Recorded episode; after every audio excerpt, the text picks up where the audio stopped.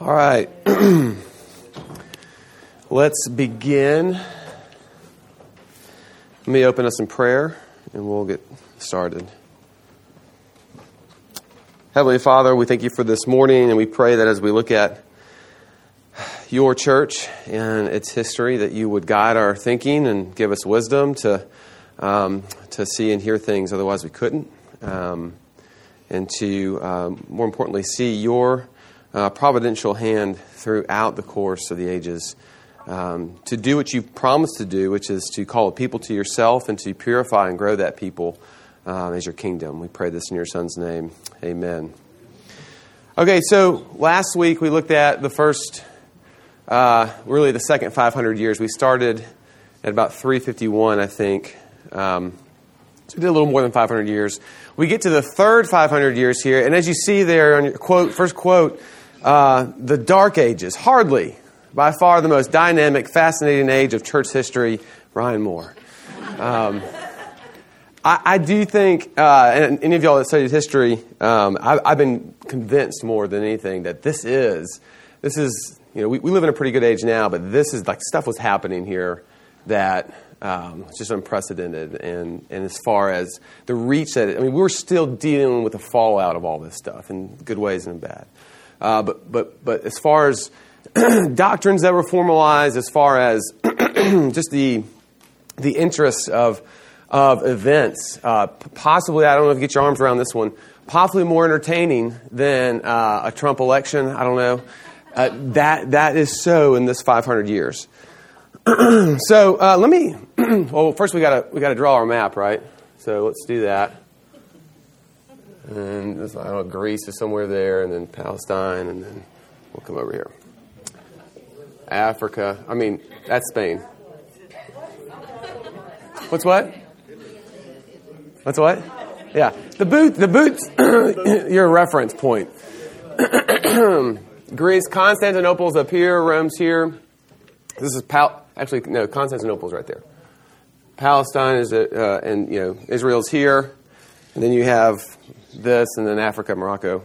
This is Spain. This is. I got to do better than that. Let's, let's kind of block that off, and that's worse. I just made it worse. So, um, okay, so we're gonna, we'll, we'll, come back to that in a second. Let me do this first. Uh, let me just give you the overview of this 500 years, and then we'll kind of uh, dive in a little bit more in detail.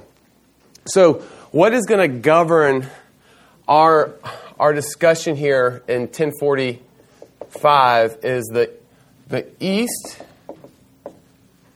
the East and West division. Okay? And that's also known as the Great Schism, which we love to say that word, schism, in church history. And uh, we'll talk about what that was and the events leading up to that. But this is, the, this is what's been building, and the Crusades are going to solidify this division between what we know now as today has really become the Eastern Orthodox Church, uh, and then the West has become, well, the West, the Western, Western Christianity. Okay? Um, one of the benefits that came out of the Crusades, actually, um, as, as, certainly one of the darkest periods in church history, is the gospel going to Russia. We'll note that. In 1453, Constantinople, which is here, uh, again, not drawing the scale, uh, will fall to Muslim uh, invasion. And that will also solidify Rome as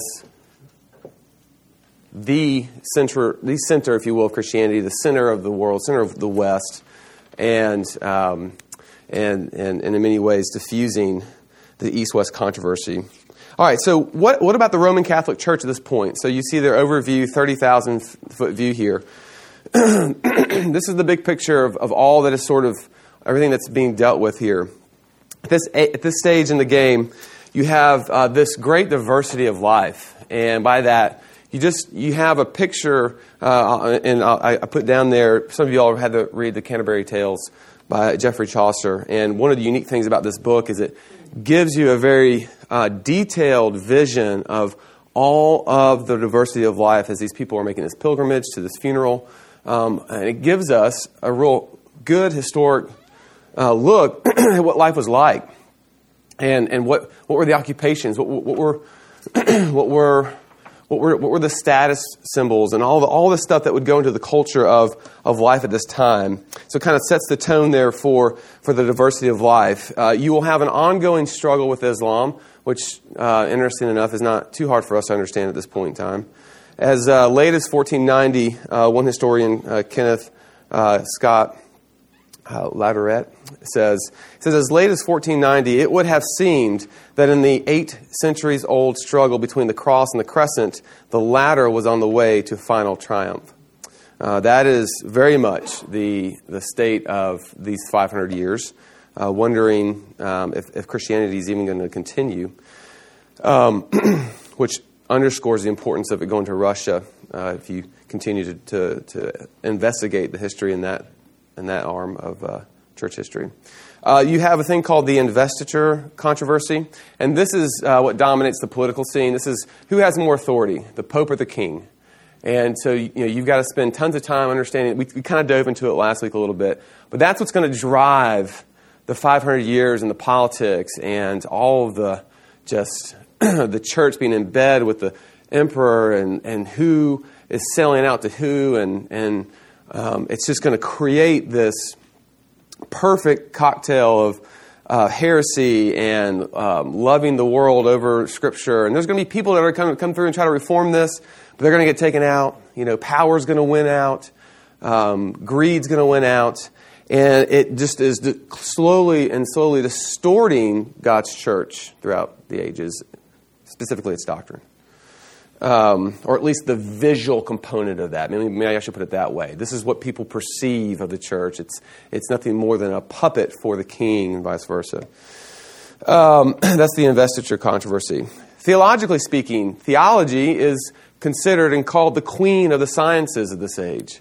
Uh, I don't know if it still holds that title today, but you have uh, people like Anselm there um, uh, developing cosmological and ontological understandings of God, which very much deeply under, impact the way we understand God today.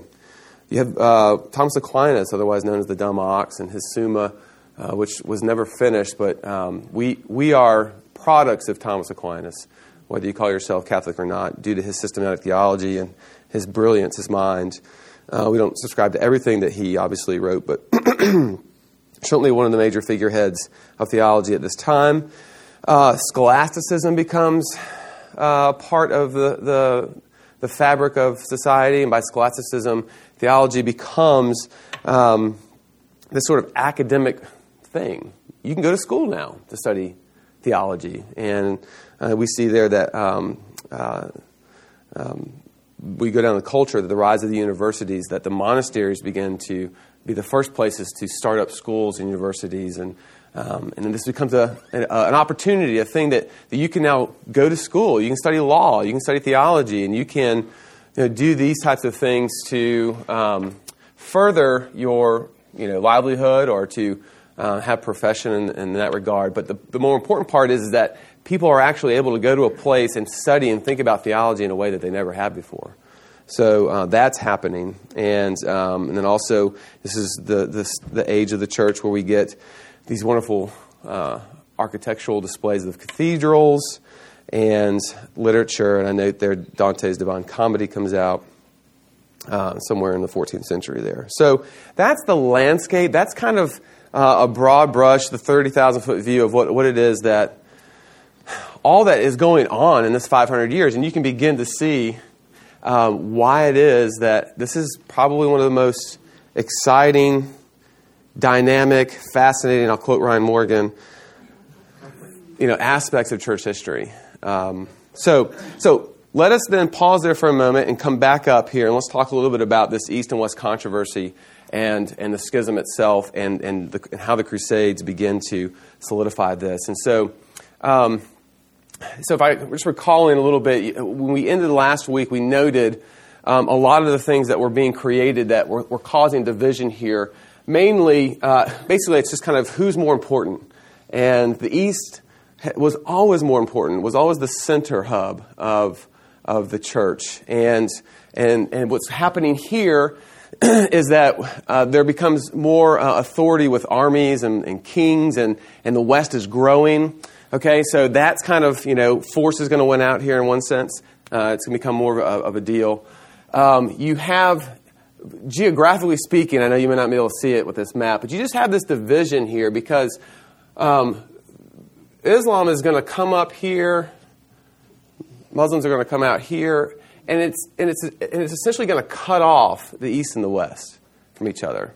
And to put it more specifically, and this gets to the Crusades, the West is going to be like, sure, we'll send some men, and they, they do, but they don't.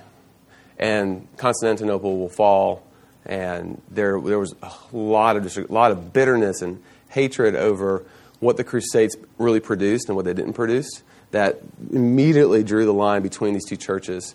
Theologically speaking, there's a lot of big differences. you are probably most familiar with the doctrines of icons versus the East and the West, and what that means is the, the East um, thought having icons, which would be uh, anything from, you know, pictures, paintings of saints, even Jesus, uh, in the church, and then having them being part of worship as, as a good part of of worship because for them it was this is how we begin to appreciate the incarnation.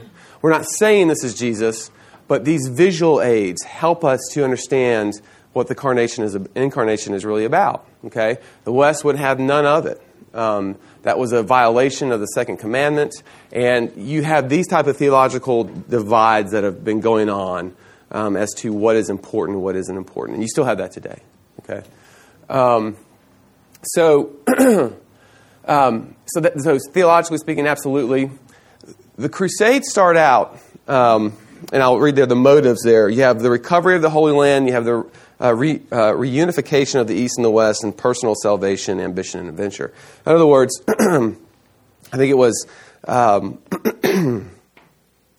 wasn't it, oh I should have wrote his name down. I forget the Pope who who came over and started this, but the whole point was I think it was in France actually um, there was this big, uh, you know, big push to say, look, we are being overtaken by the religion of, of, of, of Islam, of Muslims.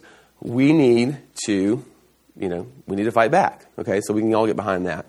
Um, if you come with me and fight, right? This is the. I will promise you salvation. If you die in that fight, I'll promise you that your sins will be forgiven upon your death. Okay, this is part of the the incentive as well. Um, also, with that, uh, as you see, um, is that we need to recover this holy land. It has been taken over by by a false god, by foreign religions, and we need to come and take that over. Will you send your forces? And by forces, we have knights, we have all these things that emperors have set up at this point. Will you send your men to come over here and fight this holy war for us? All right, here's the, the, the, the, uh, the battle cry. And Pope comes back home to Constantinople, waiting, waiting, waiting. And what he gets essentially are just like the worst of the worst of these uh, men who would come over on horseback and just are there to pillage and plunder, um, to, to, to rape and destroy not just the Muslim culture, but also the Christian culture as well. It is awful. There are seven crusades, I think, uh, totaling out those years. There was even a child crusade where they actually sent their kids to go in and fight. Um, it's, it, is, it is certainly a, a, stain on the pages of church history. Um, as I look at the results, disaster. Uh, this sealed the divide between the East and the West. Uh, founding of new orders such as the Knights of the Temple or Templars, etc., came out of this.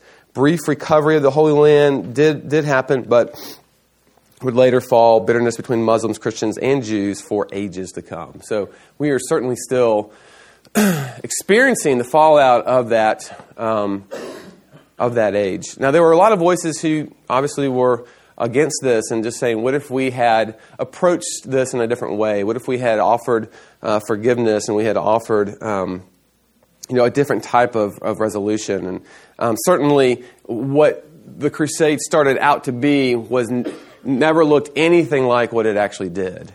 And um, you just basically set loose a bunch of a bunch of um, opportunists who say, "I'm in a new land, and I have I'm stronger than you, and I'm going to take this over. I'm going to do what I want." Um, so that, that's a very rough overview of the Crusades. Um, but you can see the damage that it had done, and then at that point on, from, from that point on, throughout history, you will continue to have two divisions of the church fighting over who's the, who, who has the real authority to assign popes, who has the, the real authority, who is the real line of Paul, would be another discussion of that. Okay? Um, so, yeah. Any comments on that brief discussion of the Crusades? And did they have back in those days? Did they have the desecration of, of Christian holy sites like they do nowadays, where they you know uh, tear down churches and, and uh, that kind of thing? Is that is that going on with the Muslims back then? It, yes, it was. Um, there's actually a, I should about the picture, um, and, and both and like I don't even I don't, I don't want to call them Christians, but I mean they were destro- they were destroying all kinds of stuff. Everybody was destroying stuff. Uh, but there's there's a there's oh I, am going to miss the name on it um, near Constantinople. But there's there's a what you'll see happen is there's there'll be a cathedral there, and the Muslims will come in, and they won't necessarily tear it down. They tear down most they'll tear down most of them, but the ones that are really nice and good, they'll they'll, they'll turn them into mosques. So there's this one, and I guess I'll show a picture of it. It's in. Sorry. Yeah, I think that is it. Yeah, the wisdom, wisdom, Sophia, wisdom. That's what it is. Thank you, class. Y'all did your reading, okay? No, no, that's what it is. And so it started out as this beautiful cathedral, and now they are they put I forget what you call. Uh, yes, yeah, that kind of thing. Um, I've shared the example of the one that we saw in Spain, um, down in um, Cordoba, the Mezquita, which was uh, originally a Christian cathedral. It got overtaken by Muslims. They turned it into this. They, they expanded it into this mosque it wasn't this cathedral yet. There was a, it was a church, but then they made this beautiful mosque, and it's one of these. Uh, I mean, you just got to see it, right? It's a, it's a beautiful, beautiful structure. Um, and then the the um, you know, the, the Reconquista, because the Spaniards come in to re, retake the land and drive the Muslims out, and they turn the, the mezquita, they turn the mosque into a, a cathedral. Not by destroying the actual mosque, because it was so beautiful to them, and I'm glad they didn't destroy it, for the sake of just history and viewing it. But they built a cathedral right out of the middle of it. And um, there's other things to say about that, but uh, that's, that's a lot of what would happen. So a lot of it was destroyed, but a lot of it was preserved or either just turned into, um, you know, churches for your own personal preference. So if a Muslim will turn it into a mosque, if a Christian will turn it into a cathedral. So yeah, question. Anything else? okay, so this is um, East and West, the big schism. Um, as we mentioned, uh, one of the bright things that will happen at this point is the gospel will move up into Russia, and um, and that'll become huge later on. Um, as we move through here and look at, I want to move down to the reform movements here. So you see that the, the, the under the category of the papacy, uh, Gregor, Gregorian reform, if I'm saying that right. This is Gregory the Great. We looked at last year, or last week, last year, last week. He uh, would introduce, and by reformed here, this isn't necessarily the reform that you might think of. These are just changes, right? So he was the one that brought in, uh, for example, uh, clerical celibacy. And so uh, the reason why I'm mentioning this is also later on in 1215, you'll see transubstantiation becomes a part of the church doctrine as well as annual confession. And what that meant was you had to come to a particular, do a particular pilgrimage and come to a particular place um, in order to have uh, sins repealed and those kinds of things. And so what you, what you begin to see throughout, the, throughout this 500 years are these, the building of these extra things that are being added to the gospel. And, I, and to, to give it a fair shake, remember last week we said the question wasn't so much at this point, how is salvation given to us? It's, it's how, how do we live this life? How do we maintain, how do we maintain it? How do we um, respond to it? And so there are, in some senses, like there's, a, there's some good here in, in how we uh, put in practices in our life to, you know, to show our gratitude or to maintain this salvation to to live this out, I guess. Um, but but you know they become the most important part, uh, as opposed to what those things are supposed to point to, if that makes sense. So the, the, gospel of grace and of faith and of Christ takes a back seat to the practices and the confessions and the, um, and the indulgences and those types of practices that are being put in place here and now.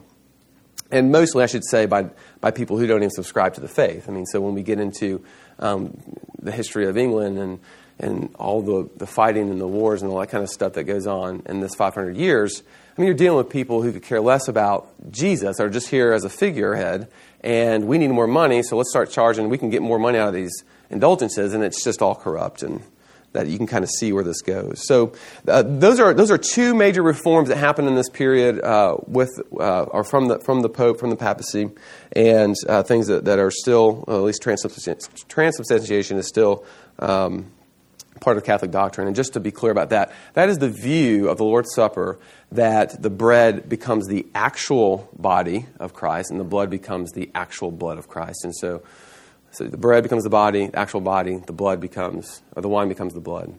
And um, uh, the reformers are going to have a big problem with this um, because the Bible has a big problem with this, right? Uh, this, is, this is, in one sense, saying that we are sacrificing Jesus over again for you when Jesus' sacrifice was once and for all. We're also claiming to have a large, large uh, amount of power in that only the ordained pope can actually transform the elements into the body and blood of Christ, which is the only thing that can resolve your sin. So you see what happens here. so big, big, big changes. Um, you have these uh, orders. You have the old order and you have the new order. So we talked about the Benedictine monks last week. I don't want to say last year, but last week. We talked about the rule, which was the, the rule of life, and this was a good thing. Okay, this is there, there, were, there were a lot of good things that came out of this, out of the, the um, out of um, the, the old order, if you will. Um, but of course, we have the tendency to distort good, good things. The new orders are the Dominican and Franciscan monks. Um, you might be familiar with St. Francis of Assisi. Uh, some of you all are readers of history. And he would come out of uh, or develop you know, what we know as Franciscan monks. And his, his, um, his focus was on poverty and, and service. So, you know, you still kind of held to the rule, you didn't own possessions, um, but we're not just going to go off into some, you know, isolated place. We're actually going to help people out. And this, this, this did wonders for the faith in view of all of the hypocrisy that was going on. So you had people that were, this was a huge, huge thing for for the church uh, at this time to see people do this um, and to serve in this way and to be the tangible hands and feet of Jesus uh, for the church in this way. Uh, Dominic, who would be, who would later, you know, people would be considered uh, Dominican um, monks. He was a Spanish monk, as you see there. Um, and uh, you see there, quote, how could Catholics evangelize and regain heretics? This was kind of his question. So uh, there was a, a, began, you began to have this thought and this theology of uh, we want to care about the lost. And so, how can we do that? How can we not just you know try heretics, if you will, but how can we actually begin to win them over? And um, so they stressed what the preaching and the teaching of the word. And this was the conversion was going to happen through the power of God's word, and this is what was going to be, this is what's going to be our focus. And so, if, I to, if we had to raise our hands, we might find more leanings with the Dominican monks than we do with the uh, Franciscan monks, but uh, I digress. monastic life does little to change the moral heroism of the Middle Ages. Um, as good as the, the monastic lifestyle was and the things that it brought about, it had its flaws. And at the end of the day, when you look at the, this 500 years, um, and injects beautiful moments of the true church. And, and by, by, true church, I mean it's called to be the hands and feet of Jesus. But at the end of the day, it does little to reform and bring about moral change on, on a grand level. Um, the monasteries become, become polluted as well, and you know it's just it's just again like anything else. What's true, what's not. So, um, and this gets us to the heretics where I want to spend the most of our time. And I put that in quotation because these are heretics to the Catholic Church. But they're known as pre reformers. And uh, one of the things that surprised me the most when I first um, looked at church history was that the Reformation of 1521 that Luther started um, it did not start there, believe it or not. Most of you are aware of that. If you're not, I'm, I'm glad that you're going to hear about these men who, most of them, were martyred and died. But this 500 years was literally how long it took for what we now celebrate in 1521 to happen. So, like anything else, we, we are usually standing on the shoulders of somebody else. So, I want to look at those because I want you to be aware of these men and I want you to see the cost. I want you to see what, um, what those who have gone before you have given up so that you can have a Bible in your hand, so that you can come this morning to worship. Right? Okay, so uh, the first there are the Waldensians, Peter Waldo.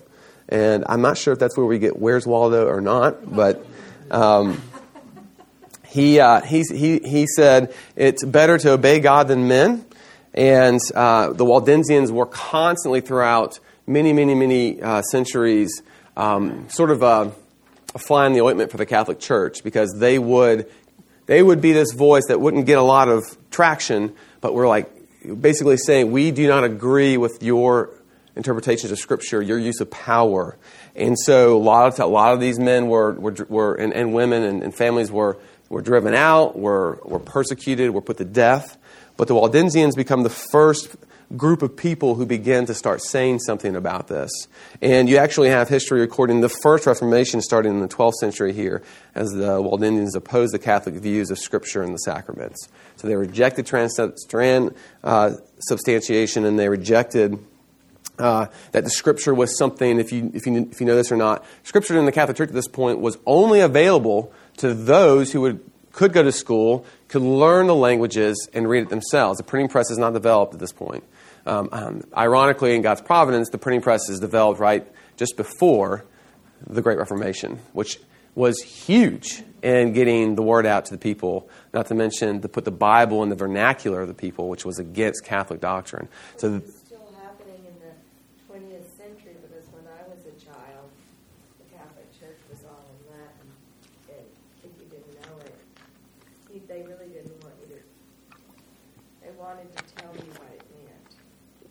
Right. It kept, it kept happening. Right. I don't know whether that's simplistic, but that's the way I felt as a child when I knew my Catholic friends. Right. You. I, I, some people would say it's easy to see that and say, you. I mean, y'all are in a. We're, we're all. Um, what's the word? Um, we're all at the, the mercy of those who have the power and authority. I would say it, being on this end of it, uh, I don't want that type of isolation right? I have no accountability. I don't want that. Like the, the reason I am a part of a denomination is because I want the accountability of people saying, Ryan, what are you teaching? Um, what, are you, what are you telling your people? And uh, so, looking at this, for me to walk into a room and be like, you know, to, to, to, to, to have the authority to make this really say whatever I want to, scares me to death. Um, and um, and for many, it was, oh, this is perfect because uh, I can manipulate people as, as I want to. Um, I, should, I should just be clear that doesn't mean every single pope, reader of Scripture was manipulating. And you know, there, were, there are faithful men and women in this age that we will be with in glory. Uh, but just as a whole, we tend to see the destruction of the church eroding away in this way. Let me ask this question. Um, why would the church, Catholic Church, have a big problem with the Waldensians rejecting transubstantiation? So let's practically work that out.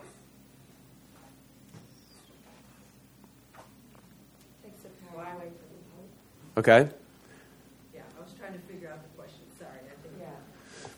Remember what we said about what transubstantiation is? Yeah. All right. So if we, do, if, we, if I disagree with you about that, that means I don't have to what? Yeah, I don't have to go to you for this, essentially. And if I don't have to go to you for this, then you no longer have power over me. You no longer have this authority over me. Right? It would be like Darwin getting up there this morning and saying, oh, you know, for some reason, uh, I, just, I just uncovered this in the Greek this morning. Um, Fort Worth Pres is the only church in the world that can truly offer the sacrament. And if you want remission of sins, you've got to take it from me. Okay? Now, some of us would be like, okay, right? but then we start creating the, you know, then what, what will that lead to, right? Um, so I would be getting my resume polished and heading out of here. Uh, but Darwin would never do that. So that's the Waldensians. Uh, 1532, they joined the Protestant Reform movement. Turn the page over. 1979, they merged with the Italian Methodist Church. This wasn't a good merger uh, for both, well, for the Waldensians, as the, the Methodist Church uh, focused more on social activity and did not see the same, the same with them uh, with Reformed theology, their views of Scripture, and those kinds of things. But this is just where they are at this point in time. All right, uh, Wycliffe and the, uh, the Lollards. Um, this is John Wycliffe. God fits the man for the place and the place for the man. There is an hour for the voice and a voice for the hour, as Charles H. Spurgeon said about John Wycliffe. Uh, to Wycliffe, we owe more than to any one person our English language, our English Bible, and our Reformed religion, says Mr. Burroughs. All right, um, this is 14th century England as well. You got to understand. Um, worldliness in the church, as we've been talking about, bad teaching permeates throughout. You also have suffering in the nation at this point. You have the Black Death. You had the Hundred Years' War between England and France. And uh, in the midst of this, you have these jewels of, of Oxford, which are uh, which John Wycliffe and John Huss are known as um, the Morning Stars, uh, or what they're referred to, I guess. Um, so John Wycliffe was called the Jewel of Oxford. Yeah. So there are these bright spots amongst a lot of um, tough things that are going on uh, as well. Um, I don't think I had any more. Oh, yeah. So I, I wanted to briefly. What, what, were the things that John Wycliffe, the Jewel of Oxford, what did he? What did he teach? Um, he he taught that all authority, secular and ecclesiastical, is a gift of God and can be forfeited. It's one of the things that he taught. Um, the Bible is the preeminent authority to every Christian. And he believed that the Bible should be translated into the vernacular of the age, so English for him. Um, and of course, the church did not like this. He didn't believe in transubstantiation, and he actually called it idolatry because people began to worship the sign and not what the sign pointed to. As you can easily see, that's, that's exactly what would happen if we made Fort Worth Pres the one place where you can, and, and you see this throughout the world. Like there's the, the, the pilgrimages and meccas that other religions have, where this is a place where angels or saints have been seen to have been resurrected. They feel like there's power there. The place always is worshipped and becomes a place of worship and not what those saints or those people point to. Same thing with the sacrament. The sacrament is the word, body and blood of Jesus in and of itself. It's no longer pointing to those things, it's, it's distorting that. So he thought it was idolatry. Preaching is, quote, the most precious activity of the church. And then he also taught that salvation is by grace. Um, a theme that Luther will pick up and Calvin as well later on. Okay? Um, interesting enough, with John Wycliffe, you have the Earthquake Council in 1382. This, this was a council that condemned John Wycliffe's teaching, and immediately after the council was over, there was a massive earthquake uh, in the area. Uh, Wycliffe died in 1384. His bones were exhumed by the Roman Church in 1428, burned, and the ashes scattered in the nearby streams. Um, but I love this one quote here um, from historian Fuller. He says, They burned his bones to ashes and cast them into the Swift, a neighbor, neighboring brook. The Swift conveyed them to the Avon, the Avon uh, to the Severn, the Severn to the narrow seas, and they into the main ocean. And thus the ashes of Wycliffe are the emblem of, the, of his doctrine, which is now dispersed the world over. Well, that's pretty good. Uh, okay, so that's Wycliffe. The other morning star there is John Huss, and Huss might be one of my favorites. Um, Huss was rector of the University of Prague. Um, he influenced. He was influenced heavily by Wycliffe. The themes of his preaching were that Christ is the head of the church. So there's one head. It's not the Pope. It's Christ. Uh, that is a doctrine that, that the PCA holds to as well. And that Bible alone and grace alone are the major themes here. So we begin to start hearing these solas that we'll get into later on. Um, this, is, this, was, this was John Huss's belief. Um, John Huss was burned at the Council of Constance on July 6, 1415. It was actually a trick. They invited him to come to the council to talk and to, uh, to give an opportunity to hear about his views. Um, but they, they tried him for, for her heresy and they burned him there. Um, sad, sad day for the church, but as um, Tertullian says, that the, the, blood of the, the, the, blood of the church, the blood of the martyrs is the seed of the church. That's always the case uh, throughout church history that the blood of those who uh, died for their faith in those areas is where the church explodes. It just is what happens, and it should be should be a lesson of ministry to us as well. That where we give ourselves, where we sacrifice ourselves, is where the church grows more. Okay, whether that be physically or spiritually. Um, so that's that's John Huss. Uh, there's a monument in Prague with, for John that says, has the inscription: "Live for truth, fight for truth, and die for truth." Martin Luther in 1529 would say, I have hitherto taught and held all the opinions of Huss without knowing it. We are all of us Hussites without knowing it. I do not know what to think for amazement. That is Luther. Lastly, we get to a little um, unknown character, uh, Savonarola. Savonarola. I'm saying that correctly. Um,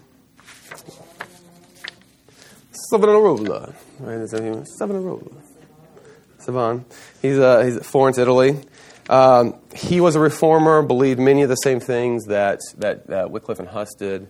Um, but he also was martyred. He was burned at the stake in 1498. And you see there, Luther was 14 at this time. So these are the things that are, that are building, that are um, happening as are, are, leading up to what we know as present day Reformation. Okay? So with that, I want us to close here at the sort of at the, the doorstep of, of, uh, of, of, of, Worms, uh, Worms, uh, Germany. And I want us to um, just kind of take in what happened here with Luther. And I want us to also know that as we go throughout the next eight weeks, ten weeks, we're going to dive more into the reformers themselves. All right. Um, and also let me note next week, remember, we're in here, but we're listening to Jessica Harris, not doing church history or the five solas. So, April 17th, 1521, Martin Luther appears before Charles V in Worms, Germany. Before Luther was before Luther was the table of all these writings, and Luther had written so much that uh, Charles actually didn't believe that it was him who had written all this stuff. But the point was, and Luther knew this coming to this meeting, that this was heresy to them, and, and he knew it was expected, and so Charles asked him, Do you want to recant? Which is a very polite and, and nice way to say, please submit to my authority and let's move on. You're wasting our time. To Luther, there, were, there was a lot more to be said than that. You know, there wasn't just uh, that there, there were things in here that weren't just doctrine. There was, you know, writings on Christendom themselves, writings on the church.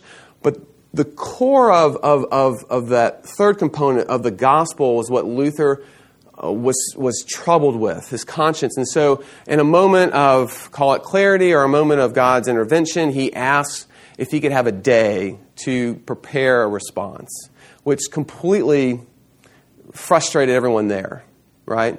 It's like, we don't have time for this. Like, this is, let's, let's, let's, let's move on, let's recant, move on. They granted him this day, and he goes and he prays, and he just, I mean, it was a, a 24 hours of torture, essentially, of what he should do because he knows what's at stake. He knows that, that, that if, I, if I recant, I'll be fine, but I will have rejected my Savior Jesus. If I don't, this is probably it for me. And I need to know that going into it. so the next day, on April 18, 1521, pressed to recant or not, Luther responds with the following Unless I am convinced by the testimony of the Scriptures or by clear reason, for I do not trust either in the Pope or in councils alone, since it is well known that they have often erred and contradicted themselves, I am bound by the Scriptures I have quoted, and my conscience is captive to the Word of God. I cannot and I will not retract anything since it is neither safe nor right to go against conscience. And in these words, Protestantism is born and the Reformation is ignited. Um, Luther's conscience was captive to the Word of God, to the living, active voice of Scripture, Mark Noll would say. And this is what sets the tone for the solas and for what the Reformation is really about uh, of, of, of, of, the Word of God coming back as the central authority of all things, not the church, not the Pope, not men, uh, but Christ alone. And this is where um, everything is unleashed and the world is turned over on its, on, its, on its head.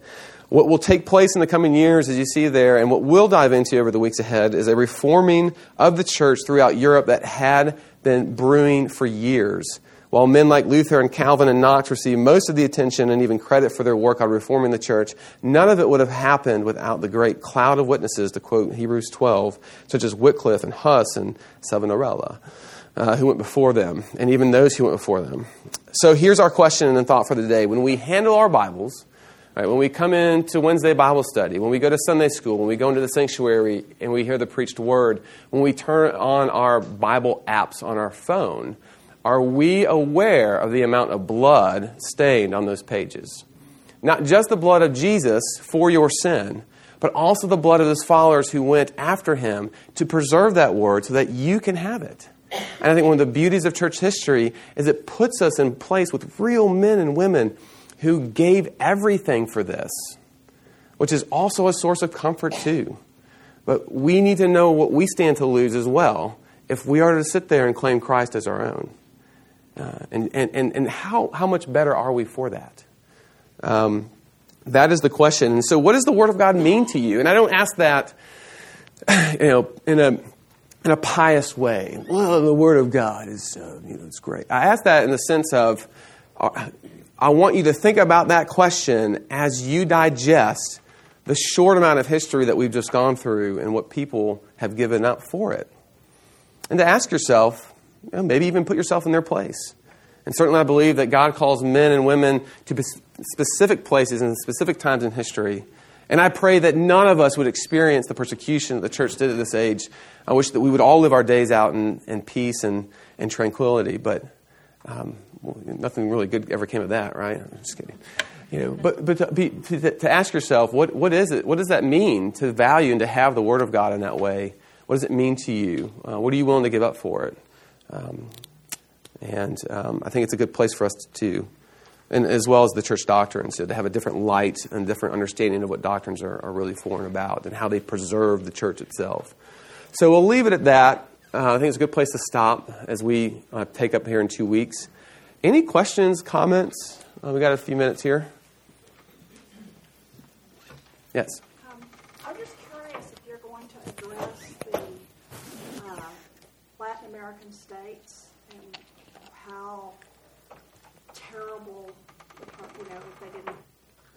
Killed a whole bunch of people. The Latin American states? Well, countries, okay. Like Central America? Yeah. Okay. I mean, Mexico and, uh, you know, um, there was terrible persecution for them that they wouldn't accept. Yeah, like you, you mean, I'm not going to, o- only because what I'm trying to do is, is give us a little backstory for the Reformation and the five solas. Okay. There's a lot, you know, there's certainly, I'm, I'm missing a lot of things. Um, but, but this is, that, and that because that would come afterwards. Uh, that would that would become in the in the sailing of the New World and um, Spain looking to conquer everything and everyone and all the mess. That, not going to go in that. Uh, that would be good for a for for a whole church history class, I guess, to look at. But we're we're dealing with what is the state of the church, its politics and theology, leading up to this moment in history where we have uh, grabbed our theology from, essentially. And, and what is the Reformation really? What is it, what is it going, is it going, is it something new or is it going back to something true? And I would say it's the latter. So is that helpful?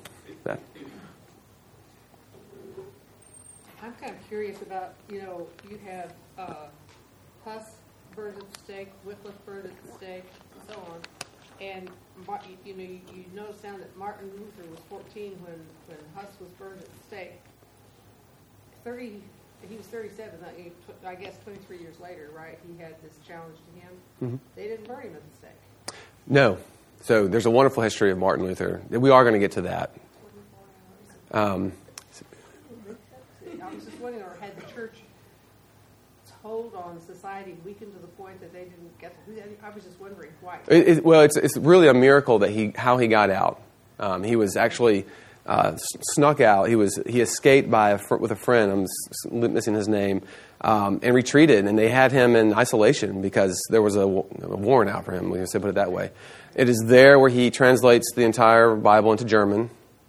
Uh, it's also there where he writes hymns like "A mighty fortress is our God." You know, wondering if this is going to be it. So you get the you get the real you know, the richness of, of these things that we still carry on today. But his history we'll get into in the coming weeks. And certainly John Calvin and John Knox and these other folks as they begin to formulate these rich doctrines, these solas. But um, yes.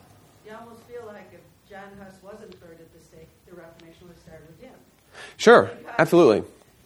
Yeah, it's because, you know, he wasn't burned at the stake, Martin Luther is the, Right. at the beginning of the Reformation. Right.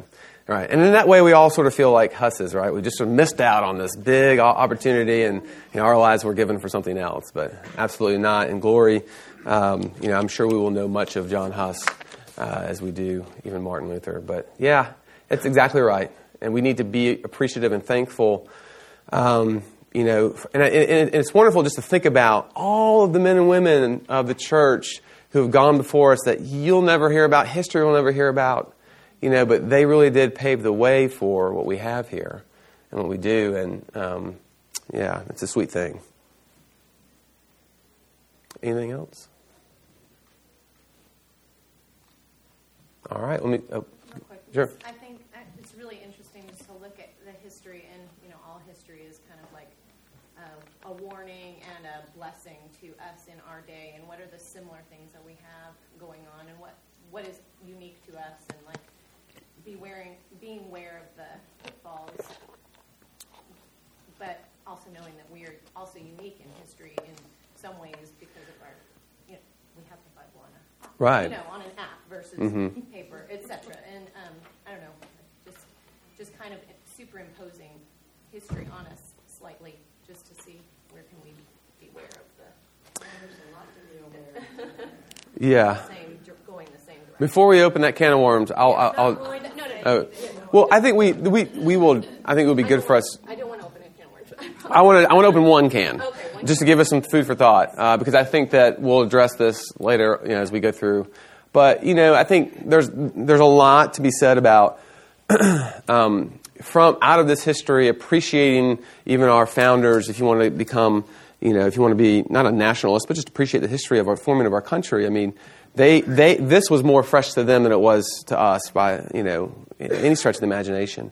And to give to create a land where there's the freedom of religion and, and to pursue uh, one's conscience is an unheard of uh, unheard of thing, and we need to treasure and value that. Um, I would say one of the one of the one of the errors on that side, what it's caused, it's always causing some type of distortion, is the hyper individualism that we experience in our country. So we don't have a king who's dictating things; we become our own king, and so we have to fight against uh, what that freedom has lent itself to, and um, and not wanting to be connected to a body, right? Not wanting even our bodies and our churches, I mean, to be connected to other bodies and have authority over us, which is really the same problem uh, of, that, that they had of not submitting to the authority of God and His church. So it's it's always the same things. It's just served up a little differently. But that'll be a teaser. We'll keep coming back to that. It's a great question, though. Um, okay, let me pray for us, and we will uh, dismiss. Heavenly Father, we thank you for um, the, the preservation of, of the history, to know about these men, and to know about these women, and to know about these families who uh, endured so much, uh, who gave their lives the ultimate price for um, the purity of your church and your word, for something they believed in that was greater than themselves. Um, and we're thankful that we have that history and that uh, documentation um, to know the shoulders that we stand on, uh, even as a church in Fort Worth that um, is only 20 years old. Um, we pray, Lord, that you would use these men and women and use this history to uh, to shape us, um, to to see ourselves as connected to what they are doing, and to embrace that, and to see uh, and investigate for our own um, selves what it is that they were truly fighting for, uh, that we may um, come out of that a church, a people um, who understand and see who Jesus is more because of that. So we pray for those things, and we ask that that would be true of this class. We pray next week uh, for Jessica, though, as she comes to talk to us um, about raising daughters and um, and, and, and important uh, aspects of life in that regard. And, and then as we re- come back together to talk about uh, to continue our class, would you be with us? And go with us now as we head into worship. Uh, be pleased and glorified by the brokenness of our singing and our, our thoughts, um, only because of the blood of Jesus. We pray this in your Son's name. Amen. Thank you all.